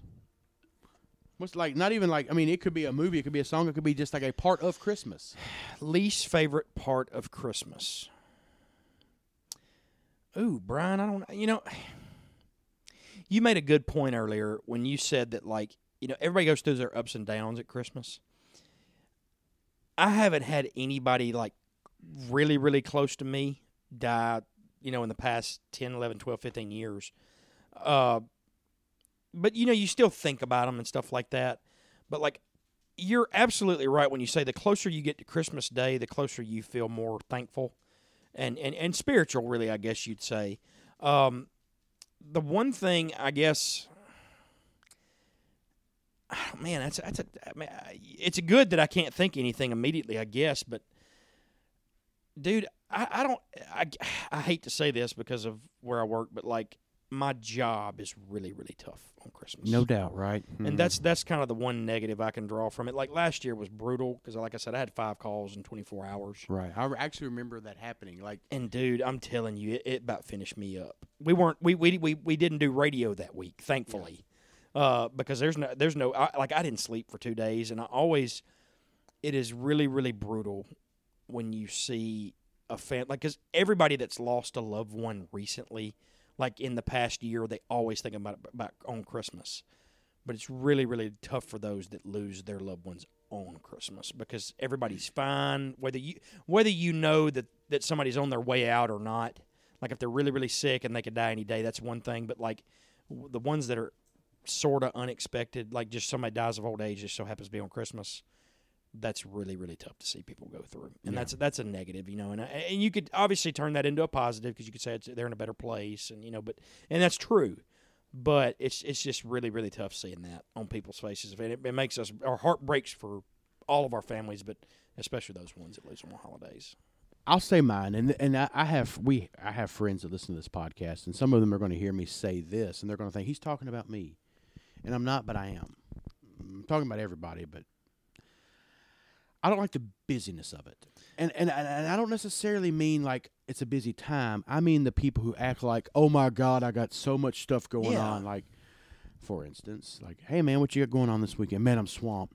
I got so and so's party here. I got so and so's party here. Then we got to go there. Then we got to go there. And then shop, And then, yeah, and, but like, like, man, calm down. slow down. It's Christmas. Yeah, slow down. Like, okay, cool. Like, tell that person that had that having that party at two o'clock, you ain't gonna be there till three, or maybe not at all. Like, like just Yeah. don't sweat it. Like, it, unf- what I'm getting at, the Christmas season is supposed to be a time of reflection, remembrance, appreciation, thankfulness, and unfortunately, it becomes a season of obligation. Uh, that's a, dude. That's so on point. And we're obligated to be here, obligated to be there, obligated to do If this, there's obligated to do anywhere in. Christmas that you've got to be obligated to, and you don't, you feel obligated, you probably shouldn't be doing it. The only place I was obligated was trivia tonight. Yeah. You know, and it wasn't. And speaking of that, Which I got some. I'm gonna- pretty- I knew it. That's coming. But I got a question for you, and I, I was going. Yeah. I brought it up for the But podcast, and I that- told you yeah. I'd save it. But no, you're you're you're But right, but man. it's a season of obligation. Like everybody has those traditions that you got to do, and you know when they're going to happen. For Yeah. instance, I got you got Christmas breakfast on the twenty third. You're going to have this on the twenty fifth. You know when those things are going to be around. Well, don't fill your sch- not you in particular, but people don't fill your schedule to the brim with everything. Like this is Christmas break. You're supposed Tell to. Tell one family, hey man, we're not going to make it this year. We'll catch you next year. Or if you want to see us bad enough, and you want to see us bad enough, let's con- let's combine these that's, things. That's a good call. People are older now. They have like, for instance, if you like my mom's side of the family, that's just what I always go back to. Since my grandmother passed, my aunts now do things with their families individually because they have children and grandchildren and stuff like that. And I'm the only person in my family who has a, a family tree that has one branch, me. Right. Everybody Yeah. else just has kids, grandkids, great grandkids. It's just me. And I'm like that too now. Yeah, and, and another thing, and I'll this I know, I'll wrap up my tangent. I don't like it being the season of obligations and busyness, and I also don't like this it being in a, a season where people feel like they're obligated to invite you or they're supposed to. Yeah. Just because you're my family, look, if we don't talk and chill out that much, you ain't got to holler at me. Just just leave me be. Or if you're like you and like my guy Nick Weaver, and you're like, hey man, I really do want to see you. Come hang out with me. Like that. I do. That's awesome. Yeah. But like those people are just inviting You may me. get to go on your first death call this this Christmas. One can only hope, Mac. One can only hope not if you're in my I shoes. know, I know. But, But you know what I'm saying? Like, I, it's the season of obligation. You feel like you're obligated to be somewhere, and then other people feel like they're obligated to invite people, or we got to throw this party because we've always done it. You don't have to. You don't have to. Like, people, um, take care of yourselves this holidays. Like, Sure. you're going to give to everybody else. Oh yeah. But take care of yourselves and your mental tell health. you, in my line of work, we don't get a lot of days off, and the 24th and 25th hopefully will be two days off Mm-hmm. Yeah. this year. You know what I'm going to get up and do at least once on both those days? Get up and do my normal exercise yeah, route. yeah, like yeah. It's great, man. I, it's like people make a big deal out of birthdays, Christmas, stuff like that. I really feel like if you just kind of have the mentality that you're going to treat those days like every other day, they'll be less hectic and stressful. Sure. There's a million other things going on, but treat your travel schedule like your work schedule. All right, cool.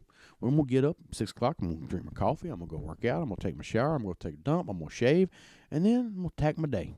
And then when it comes time to have lunch, have lunch. I do this just about every Christmas because you know, like I- I'm a single bachelor, just like you.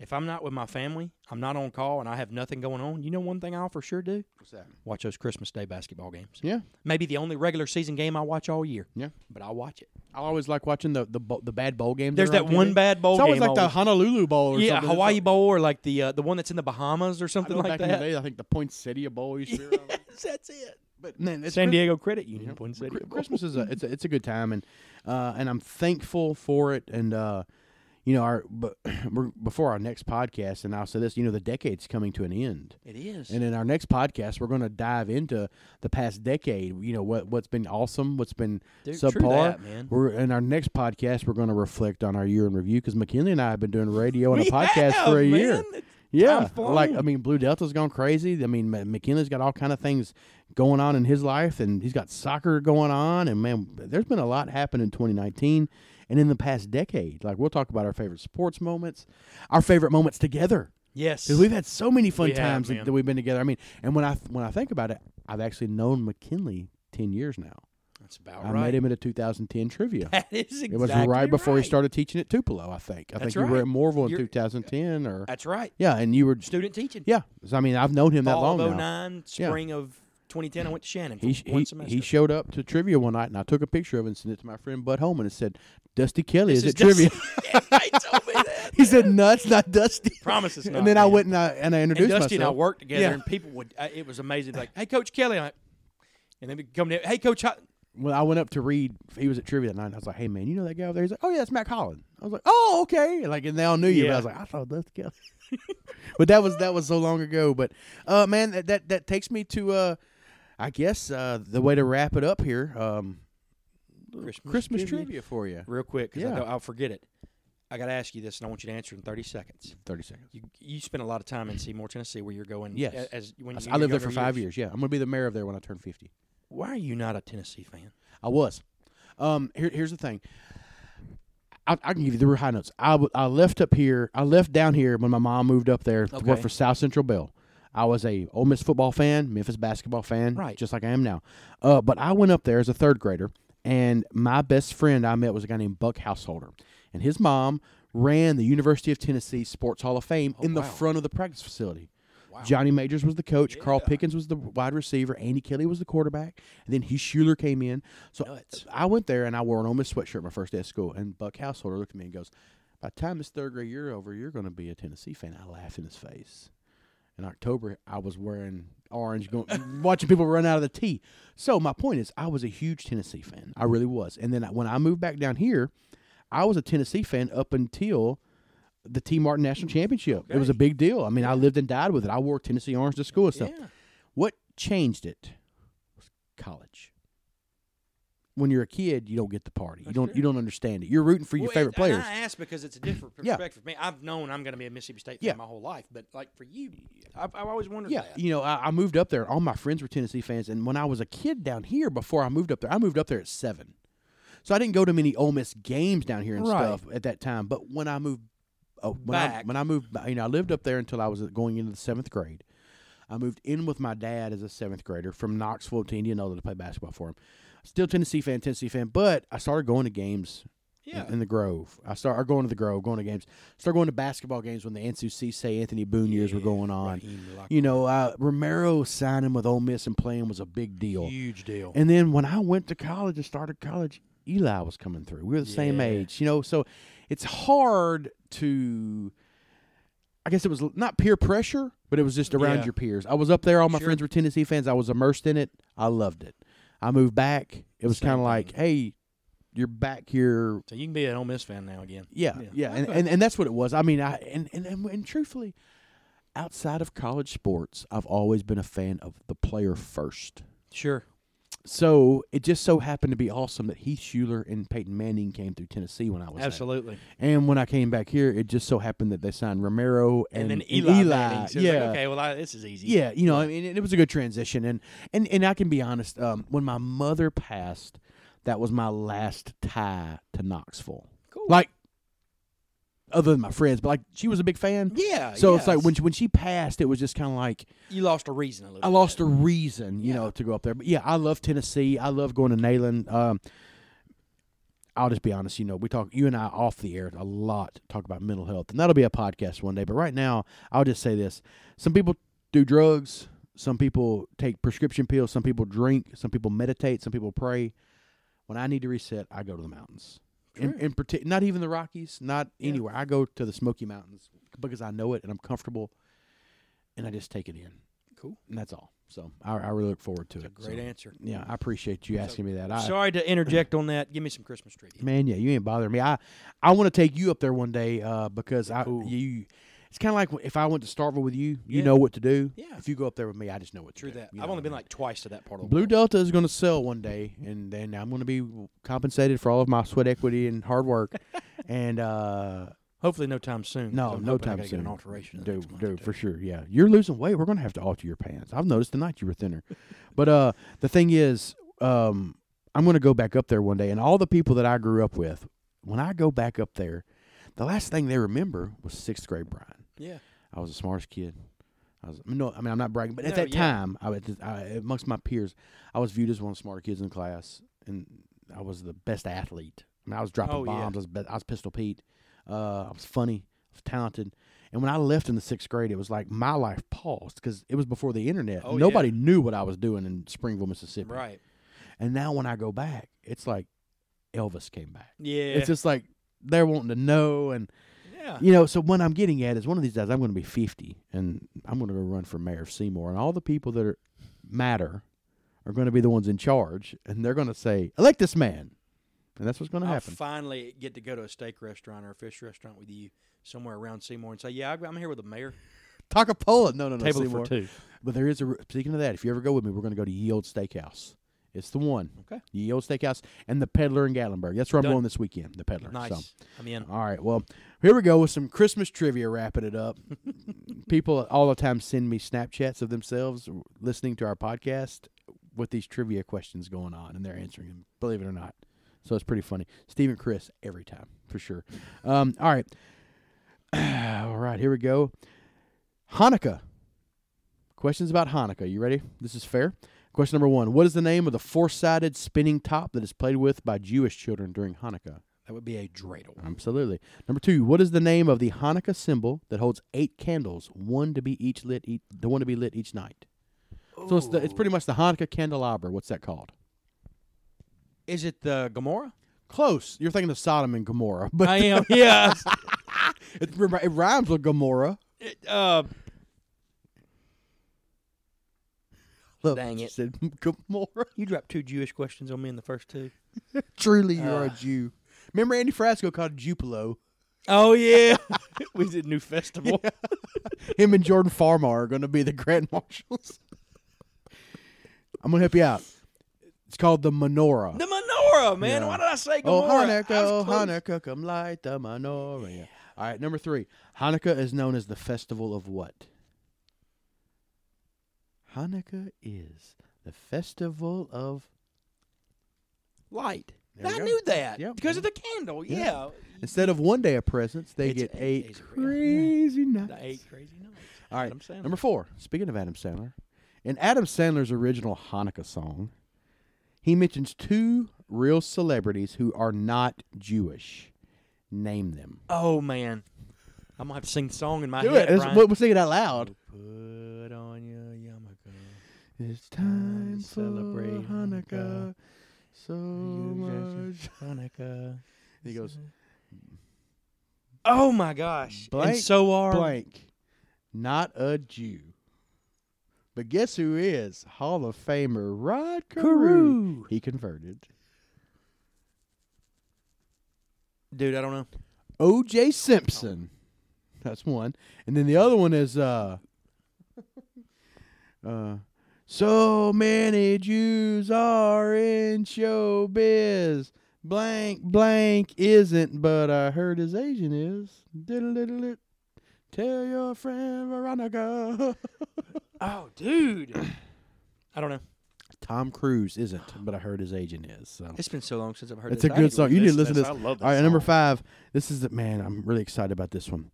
What animated film of 1986 follows a Rush animated film, so cartoon, follows a Russian Jewish family who, while celebrating the Hanukkah season, has their home destroyed, forcing them to board a ship headed to the U.S. where there are no cats. You know I'm an 85 model, right? Yep, yep. I was an '84. I was an '82 model. So I didn't even. This is the first film I ever saw in theaters. All right. So while you're thinking about the Russian Jewish family who had their house destroyed during the Hanukkah season, they had to get on a boat to go to America where there are no cats. I will sing you the theme song, the soundtrack theme song. Are you ready? Somewhere out there beneath the pale moonlight, Dude. Someone's thinking of me. I have no idea. Somewhere out there, someone's saying a prayer. An American Tail, Fievel. That we'll oh, find one another in that big somewhere. You know what out you did there, kind of. when you describe, when you gave the clue. There are no cats in America, Yeah, and the dude, streets that- are made with cheese. I don't know why that threw me for a loop. It's Well- like one of those tweets you see where it's like, name a movie, describe a movie that's out of like that's what I don't know. I Well, and, thinking, I- I and what would have given it away? And the people at trivia had a tough time because it's an animated film that follows a family of Russian Jewish mice. You said but- a family, and that's But yeah, they are a family. It's the they are, yeah, and, and that's why. I, when I threw in there are no cats, that's kind of what I thought would have helped give that away. All right, so here's another Christmas category, and you're going to like this one here Oh boy, about Home Alone. oh, let's let's Okay, get it. question number one: What international city? And it's only Home Alone number one, the first one. Okay. What international city are the McAllisters traveling to in their original Home Alone? I know you had the tough questions. Oh, uh, uh, Paris. That's right, Paris, Yeah, France. God, why Uh, number two, and this is this. Uh, what two criminals make up the Wet Bandits? Joe Pesci. Well, give me their give me their character names. Oh, uh, uh, uh, Harry and Marv. that's right, and the Joe Pesci. Joe and Pesci and Daniel, Daniel Stern. From Celtic Pride. Harry, I made it to the top. why the hell you dress like a chicken? Why you lose your shoes? That's so good. That's a good movie. They were talking about the other day in our group text about how those guys should have died. Oh, Like, dude, the I think paint about can to like the face and the non-realities all the time of both those movies. Like there ain't no way, man. Oh, the I mean, he just fell three face. stories and had a, a entire shelf of paint fall on him. He's dead. he got electrocuted three minutes later. Anyway, go ahead. I'm sorry. All right. So for three points, okay, you get a point and a half for each correct answer. Let's call it a strange brew. I need. time. That's right, for sure. Yeah, I like that. Uh, who wrote and produced the film, and also who directed it? Oh man. Two different people. It's tough. Is Lorne Michaels one of them? No. okay. Uh, No. Robert Zemeckis. No, Don't know. John Hughes Okay. wrote and directed. Sixteen Candles, the guy who did all Ah, those films, yeah, yeah. and um, Christopher Columbus directed it. You know, I always feel like John Hughes produced it, and He's one of the ones he did Harry Potter that uh, you always notice his name in the opening credits. Yeah. go, oh, yeah, is one of his movies. because in 1492 he 100%. sailed the Ocean, Ocean Blue. Blue, Yeah, yeah. for sure. All right, this is gonna be a tough one. What was the name of the film within the film, uh, the gangster movie that Kevin plays to get a free pizza and to thwart the Wet Bandits? All right, Johnny, I'm going. Uh, oh, dude. One, Is it something in two, two, ten? ten. Keep the change, you filthy animal. Dude, that's good. That sounded just like him. It's Get on so- your knees and tell like, me you love me. It's like New York City Nights or something like. It's like a. Angels with Filthy Souls. Oh, dude, I would have never got that. It's a fake movie, and then the second one it was Angels with Filthier Souls. Yeah. You've been smooching with everybody. Al, Leo, Bob, Gruffy, Cliff. It's a lie. You've been smooching with my brother. You've been smooching with my brother. God, I love the. I'm Dude, you're that spot on. Watch it tonight. I love it. All right. So, upon its original release, Home Alone ended up being the third highest grossing film of all time at that time. What two films were ahead of it? Oh man, high gross. What, what, 93? 92 ish. 92? Yeah, so it'd been everything before that. Highest grossing films. All right, I'm gonna go. Gone with the Wind. No, Okay. Um, maybe for like tickets sold, it might have been like in the theater. Yeah, but like they, this is gross for the movie ticket prices. So Box like office money plays made, in. Yeah. Um, It's two well-known films. yeah. I was, well, I thought I would hit a home run with with Gone with the Wind. Um, More recent than that. okay, okay.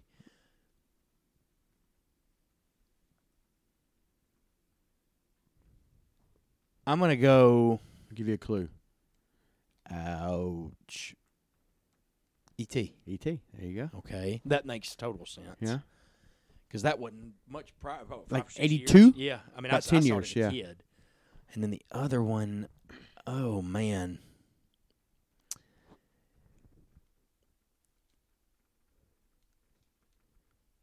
Star Wars, Dude, Shot in the Dark. right on it. Which one? The fourth one, Yeah, the first one, but the fourth one. but the yeah. the, yeah. the, the second release. Yeah, okay, yeah. okay. Dude, that's pretty good. That's pretty good. Shot in the There's- Dark. Dude, that's pretty good guess. E.T. Uh, E.T. was a tough one because, like, a lot of people put Ben Hur because a lot of people saw it. A lot of people put Gone with the Wind tonight Well, and that- yeah, because I mean, Casablanca. yeah, yeah, people put that too. All right, my last question for you, and this is going to be uh, it's going to be the last last one. Twelve days of Christmas. Okay, so from twelve down to one, or one up to twelve, I need you to tell me the gifts of the twelve days of Christmas. Oh, dude. Okay, Partridge in a Pear Tree. On the f- we can even sing it with each other. On the first day of Christmas, my true love gave to me. a partridge in a pear Okay. tree. Okay, and on the second day of Christmas, my true love gave to me. Two turtle doves. doves. There you and a go. partridge. Yeah, all right. On the third day so- of yeah. Christmas, my true love gave to me three French hens, two turtle, Turtle doves. Yep, a mhm, yep, yep. On the fourth day, they got four calling birds. birds, three French hens, two turtle doves, and a C-Mac light up. partridge in a pear Yep. tree. And on the fifth day, five golden rings. there we go. Then the four calling. birds. All right, what about uh, six? six? Is tough because Yeah. five. Yeah, everybody's looking forward to five. Six golden rings. sexy singles is what I would say. Da- the dating days of Christmas. More like six craft singles. six. What was six? Six. geese laying. Five. Yeah. Yep. Okay. All right, and then seven. Swans are swimming. Mm-hmm. Uh huh. Eight. Eight Maids. maids of milking. That's yes. right, Yeah. Okay. Eight maids of cleaning. Uh, nine. Oh. This see, this is the one everybody misses. really. Because it doesn't really rhyme. Like maids of milking. Eight. You know, Swans of seven swans of swimming. Six. But nine is. It's not alliterative. Mm-mm, mm-mm. I Nine ladies dancing. I would have That's never. tough. I could sing it and Yep. not forget Yep. that. I, yeah. that. I, I would always go with like nine maids of milking. yeah. Yeah. Eight maids of milking. Nine maids of milking. All right. Ten. Hmm. I don't even know ten through Lords 12. a leaping. ten lords are leaping. Eleven pipers piping, Piping. and twelve drummers drumming. How hard is that? Dude, that is so. So, here we go. But like when It's it a, a comes partridge. on, Yeah. like I could probably roll through it. Partridge in a pear tree, two turtle doves, doves, three French French hens, four calling birds, birds, five golden rings, six geese a laying, seven swans a swimming, eight maids a milking, nine ladies dancing, ten lords a leaping, eleven pipers piping, and twelve drummers drumming. That's tough. that's dude. tough. That's really tough. And if something they figured out too is if every gift was accounted for for every day. So like on the first day of Christmas, they gave them a partridge in a pear tree. But like on the twelfth day of Christmas, the gifts were actually twelve drummers drumming, eleven pipers piping. Yeah. So like they had all those things. So it ends up being three hundred and sixty four gifts given over twelve days mathematically. You know, like you know, if you add them up, yeah, it's like something wild like that. But but the but like 364, one day less than a year. Did you? I did not even know and that. Christmas Day is that. I, that's what I thought you were talking about. No. That's maybe math, math is funny. maybe Science is a mystery to man. maybe. Science is a Just mystery. saying. Well, all right. Well, that was my trivia. You may get, you got any more questions you may give you, or you may wrap it up there? Because all right, here's one for you. Um, It was a question, a category I did about presidential impeachments. It wasn't about politics. It was like Bish- yeah. questions about the three people who have been impeached. So uh, here was one: uh, Who is older, Bill Clinton or Donald Trump? Currently today, who is older? Trump. Trump. Trump by two months. Uh, true or false? Bill Clinton has never lost a public election. True. False. He was governor of Arkansas for two terms and then got beat Really? by a guy named Frank White, and then he got reelected again. So I would not have known that. I that. don't even think Frank, Frank White's alive anymore. Imagine that. My dad was on a plane with Bill Clinton one time. And your dad's still here. Lucky man. Yeah. yeah. Just playing. I'm playing. All right. Uh, one more for you here. Bill Clinton gained political traction in 1992 by playing saxophone on what late night talk show? Arsenio Hall. Bingo. Ooh, ooh, ooh. I actually remember that. That was cool. He, there was a funny story about like uh, Been better if he'd have played uh uh what's our our sax song that we were talking about Gerry Rafferty, Gerry Baker Street. Rafferty. if he'd have played that, he'd be. They would have taken off the. They'd have taken away term limits. He'd still be president. For real though. We're gonna have a sax battle off. This president. So I will say this And about God bless these United States. Oh man, Th- that would be like now and now our national and now our national anthem. Every State of the Union ends with Gerry Rafferty.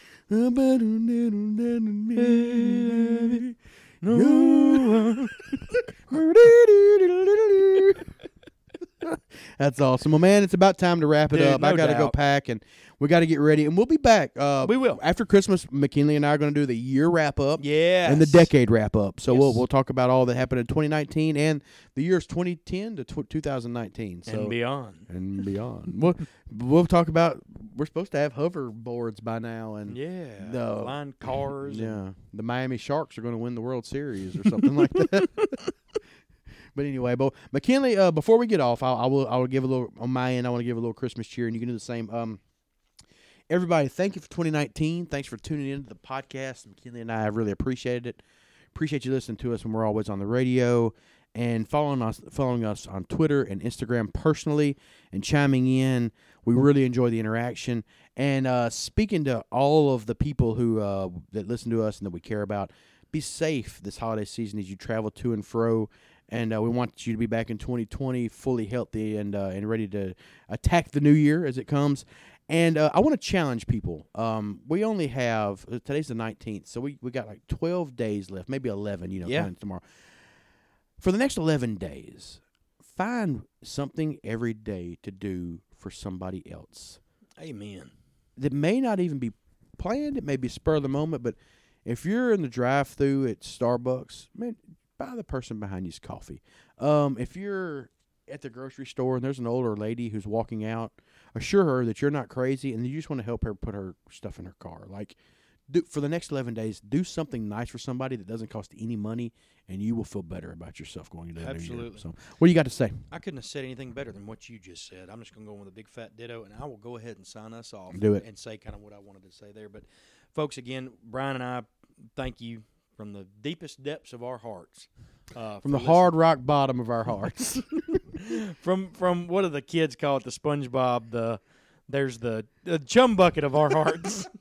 uh, we we really do thank you for listening to us, whether it be on the radio or on the podcast, uh, or interacting with us on Twitter. We love it. Shout out Michael Bland for I haven't even said that for the the whole the Star Wars The thing he Yoda played thing? in. I love that. That was so fantastic. Get on our Twitter and check that out. But that, speaking of which, you can find us at the Happening Pod on Twitter and on Happening Pod on Instagram. You can find Brian personally at BD Baldwin twenty four and myself at McKinley Holland. Um, We'd love to hear from you. Can't wait for the new year.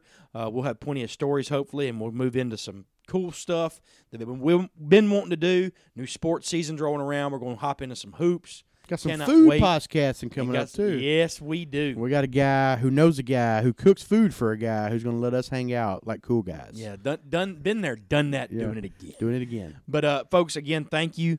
Um, to all a good Christmas and to all a good night.